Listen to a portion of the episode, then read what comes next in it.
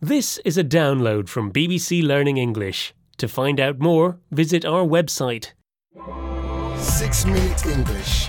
from bbclearningenglish.com. Hello, this is 6 Minute English from BBC Learning English. I'm Neil. And I'm Sam. Sam, would you describe yourself as sporty? Well, I do like to go running and I might watch some sport on TV. Would you watch sports like bandy, uh, skeleton, or perhaps luge? Ah, you're talking about quite specialized sports played on ice or snow, and that's because it's almost time for the Winter Olympics. Yes, you're right. The 2022 Winter Olympics starts in Beijing on the 4th of February.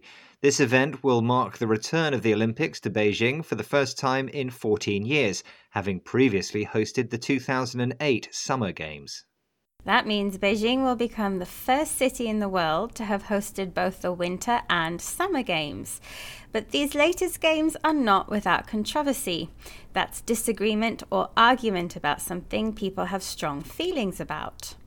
More about that later, but as usual, I have a question for you, Sam. The Winter Olympics have not been around as long as the Summer Olympics. So, do you know when the first winter event took place? Was it in A, 1904, B, 1924, or C, 1934? Mm, well, as they are relatively new, I'll go for C, 1934. Okay, Sam, we'll find out if that's right later in the programme. Now, this latest Winter Olympics are scheduled to include a record 109 events over 15 disciplines in seven sports biathlon, bobsledding, curling, ice hockey, luge, skating, and skiing. A discipline in this context is a particular way of doing a sport.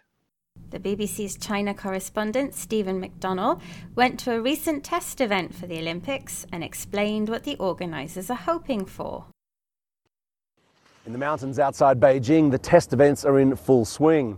Games organisers will be hoping, despite the coronavirus headaches, despite the alleged human rights abuses, despite the allegations from a former Chinese Olympian, a tennis star at that, involving a senior government official, that they can still produce a memorable Winter Olympics. So that was Stephen McDonnell at a test event, which he described as being in full swing. So at its highest level of activity, its busiest. And he mentioned the controversy surrounding the Games. Yes, he mentioned the coronavirus headache. Not an actual headache, but something that causes a lot of problems. COVID 19 certainly makes it difficult to plan a huge event like this, particularly managing people who are travelling from all parts of the world. On top of this, China is accused of human rights abuses against the Uyghur Muslims, and there is controversy around the tennis player Peng Shuai. But despite the issues facing the Games organisers, they want to put on an event that is hard to forget, for good reasons. Stephen used the word memorable. Well, seeing athletes hurtle down an icy track at 130 kilometres an hour on what looks like a tea tray is certainly unforgettable. This is what they call the skeleton. Mm-hmm. Let's hear more about the preparations for the Games from the BBC's Stephen McDonnell. The Games will be held in a freezing, mostly dry area. A mountain of snowmaking is required, but this can make for quick, dynamic runs. The athletes we spoke to said these sites will make for high quality competition. For everyone here, the clock is now ticking. So, despite this being a winter event held in a cold place, enormous quantities of artificial snow have to be made. Stephen McDonnell describes this as a mountain of snow. Not a real mountain, but a large amount of it. But some athletes say this type of snow is good for speed and changing and developing or dynamic conditions. They hope it will be a high quality competition. Let's hope so, and it's not long until it starts. And for the athletes, the clock is ticking, meaning time is running out to prepare. And our time is running out too, so Neil, what's the answer to the question you asked me?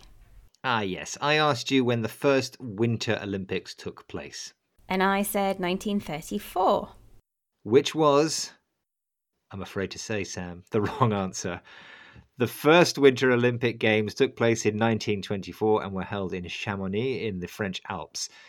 The Beijing Winter Olympics is the 24th Games, and the Paralympic Games will take place a month later in the city between the 4th and the 13th of March 2022. Mm, looks like I need to brush up on my Winter Olympics knowledge, but not before we recap some of the vocabulary we've mentioned, starting with controversy, disagreement or argument about something people have strong feelings about. We talked about something being in full swing, so at its highest level of activity. And a headache is metaphorically something that causes you a lot of problems. A mountain is not only a very high hill, used metaphorically, it means a large amount of something. Something continually changing and developing can be described as dynamic. And finally, the clock is ticking means time is running out to prepare for or complete something. Well, the clock is no longer ticking for us because our six minutes are up. Goodbye for now. Bye bye. Six Minute English. From the BBC.